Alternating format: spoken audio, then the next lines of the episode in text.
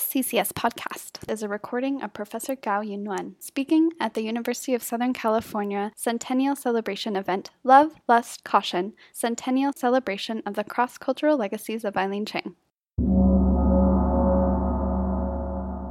Talk today is titled Approaching Eileen Zhang Through Translation. As a former student at USC, I have benefited greatly from the USC Library Special Collection titled Eileen Zhang Papers 1919 to 1994, and I have been using it for my dissertation project and also my current book project. When I received the invitation from town to talk about how the special collection has helped my research, I went back actually to my Evernote account and found this handwritten note, and this is a 2016 recording of the content of the special collection during my first visit to the special collection. And of course, back then, the materials inside the six library boxes were not completely digitized nor released to the public. So you have to request them ahead of time and also read them inside the special collection room with gloves on. And I still remember when glancing through the boxes. Box number five has a very intriguing essay written in Chinese by Eileen Zhang. This essay is titled 1988 to question mark and it opens with a description of Los Angeles County. So it writes as I translate here, old Chinese immigrants call Los Angeles Luosheng or Luosang in Cantonese, and Luosang reads like Luoshan in Luoshanji, an alternative transliteration of the county's name, omitting the syllables after Los An. People without prior knowledge would assume this term is the name of a state, for example, Louisiana, abbreviated as LO province or LO state. And the city is indeed huge, though it is as big as a state and known as the Mecca of cars, i.e., a city with the latest models, greatest numbers, and widest coverage of cars owned by almost everyone. Thus, the public transportation is terrible, and the suburban areas are even worse than the downtown area. The streets in the satellite cities are dotted with forlorn bus stops where not a single passenger will show up in about half an hour, and it is just like an empty city, except that cars come and go without stop, yet none of them is a bus. So the essay was written around 1988, and a copy of it was published posthumously in the Huangguan or Crown magazine in October 1996. Almost 30 years have passed, and the public transportation in Los Angeles didn't change a thing. This was what first came into my mind while I was reading this essay. And after a general description of Los Angeles in her essay, this unfinished essay then branches off to ponder the ethnic background of the person person who scribbled the names We and D with a chalk on the back of a bench at a bus stop.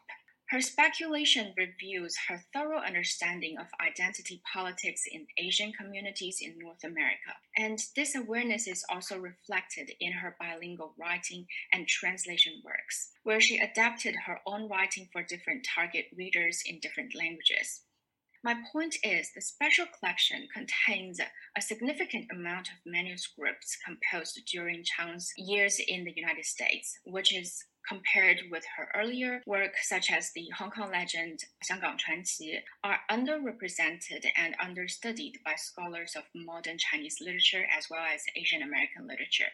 Her English language fiction, The Rice Sprout Song, for instance, though praised by C.T. Hsia, went unrecognized in the English speaking world for a long time. And uh, further down the line are her translation, annotation, and exegesis, such as Nightmare of the Red Chamber, Hong Meng Yan, a study of a dream in the Red Chamber, and her translation of Han Bangqing's The Sing-song Girls of Shanghai, Haishanhua Liezhuan. Scholars have pointed out that these works, time consuming and intellectually demanding as they may be, were commonly accepted as derivative and secondary, since the assumption is the modern concept of literature refers only to original imaginative writing. By this logic, Zhang's translation and annotation bilingual writing, or as some scholars have called it, trans writing, featured prominently in the second half of her literary career, is a sign of her declining creativity as a diasporic writer estranged by a foreign language and a foreign culture. Henceforth, her literary career after she left mainland China in 1952 went downhill according to many. To reassess Zhang's literary achievements, David Wang suggests English provides a way for Eileen Zhang to flee modern Chinese literature dominated by literary realism. He discerns that quote, a foreign language was no more alien a medium than Chinese to transmit or translate her already alienated existence in the Chinese environment, end quote. And in her study of Eileen Zhang and the Cold War, uh, Xiaojue Wang further suggests that Zhang's translingual practice not only question the restraints of modern Chinese literary and political discourse, but also bespeak the manipulative ideological and cultural control of the Cold War United States. Recent scholarship on Zhang's translingual practices further elaborated on the significance of Zhang's translation works, such as her Chinese translation of The Old Man and the Sea by Hemingway in 1952, her English translation of Chen Jiying's Fool in the Reeds, Di Cunzhuan, at 1959, and her self translation and rewriting of stories from her early career, such as The Golden Cangue and The Rouge of the North, Using betrayal as a lens, Shuangshen argues that Zhang's bilingual practice shows the consciousness of the tension as well as mutual dependency of the worlds of Chinese and English. Employing self performance through self translation and impersonation, Zhang constantly negotiates between opposing political interests and different cultural worlds. So, to respond to the question, how the special collection helped my research, I'm going to focus on two pieces of works from the collection in this talk. And one is a speech Zhang delivered in English on several occasions at the State University of New York and the Radcliffe Institute between 1966 and 1969. Another is the full manuscript of Zhang's English translation of the Sing-song Girls of uh, Shanghai, Haishanhua Liezhuan, accompanied by Zhang's correspondence with Stephen Soong, C.T. Hsia, and Zhuang Xinzheng, many of which have already been compiled and published in the past few years. And these works by Zhang demonstrate her keen awareness of the role of translation in reshaping our view of literary history. The manuscript of the speech does not have a, a clear title on the manuscript itself. In the 130th issue of PMLA, Christopher Lee edited and introduced this piece as, quote, Chinese translation, a vehicle of culture influence, end quote. The title of which was procured from the records at the Schlesinger Library at Harvard University. The speech begins with uh, Mao Qingzhen's attack on a dream in the Red Chamber, which betrayed his ignorance of the significance of translation as a vehicle of culture mediation. Zhang then traces the history of Chinese translation since the end of the Opium War in the 19th century, delineating the efforts by Yan Fu and Lin Shu to introduce Western ideology as well as Western fiction into China, following which translation has been closely associated with the idea of nation building during the May 4th movement and subsequently, Zhang further elaborates the history of translation during the Japanese occupation, the Communist Revolution, and the Cultural Revolution, when social historical factors influenced the authors and texts targeted for inclusion and exclusion. The role of the translator is highlighted by Zhang during the process of translation and canonization of foreign literature in China. What is noteworthy here is Zhang points out the Orientalist tendency of West in cross-cultural communication, a tendency that she attempts to expose and expel in her own English writing in China. Zhang wrote to C.T. Hsia after The Rouge of the North had been rejected by several publishers, quote, I have always had a feeling those who are particularly in favor of the Orient are in love with exactly what I want to expose as illusions, end quote. The following section towards the end of the speech she delivered has been crossed out in Zhang's manuscript, um, which reads The May Fourth has set the tone for a rather sterilized view of the West as mentor, and now Hong Kong and Taiwan have perforce become part of the picture of worldwide Americanization, only more so because of their precarious existence. Without the disinterested exploratory um, enthusiasm of the May 4th, imagination needs room, it needs distance, and an absence of pressure. The crossing out of this passage indicates that she is aware of First of all, the power dynamic between the East and West in terms of intercultural translation. And second, the precarity of Hong Kong and Taiwan in upholding intellectual impartiality within her contemporary political situation. And third, her self censorship in realizing that delivering what she observes can be detrimental to her position as a fellowship recipient at a U.S. institute. This speech was delivered between 1966 and uh, 1969. The period overlaps with her fellowship years at Radcliffe Institute of Independent Study, which launched her English translation project of the Sing-song Girls of Shanghai. This project turned out to be a massive undertaking that remained incomplete till the end of her life. So now we turn to the second piece of the work. The second piece discussed here is the full manuscript of Eileen Zhang's English translation of Han Bangqing's The Sing-song Girls of Shanghai.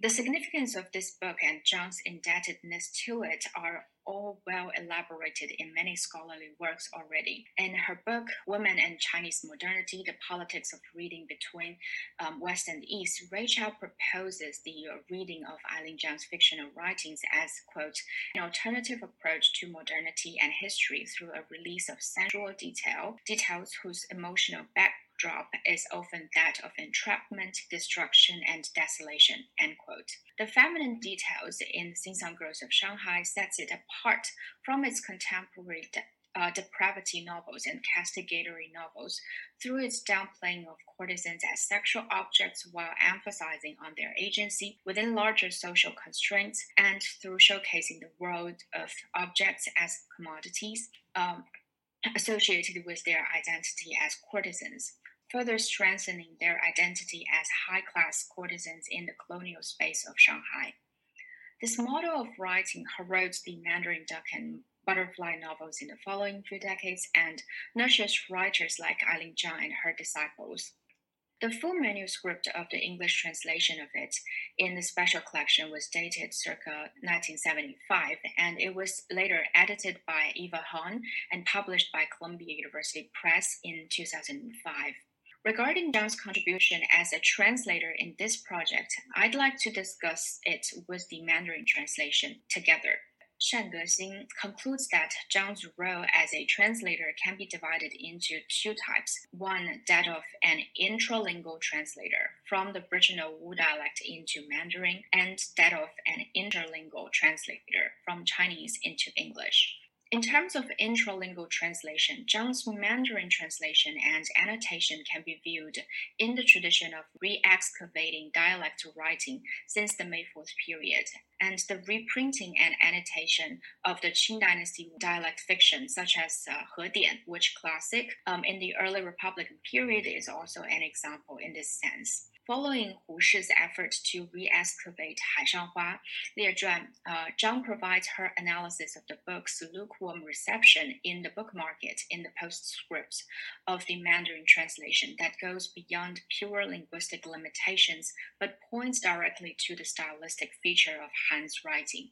In terms of interlingual uh, translation, though the manuscript is unfinished here, the volume of existing text, which is uh, 848 pages in total, um, as well as Zhang's revisions, provided us with evidences to examine. From Zhang's correspondence with C.T. Hsia, Stephen Soong, and Richard McCarthy, we see this project has been a frequently visited topic, especially regarding how it has constantly been delayed in the process of translation. The letter sent to McCarthy on December 16, 1983 by Zhang further explains how the English translation project coincided with her relocation, frustration with fleas, and deterioration of health condition, and thus remained unfinished until the end of her life.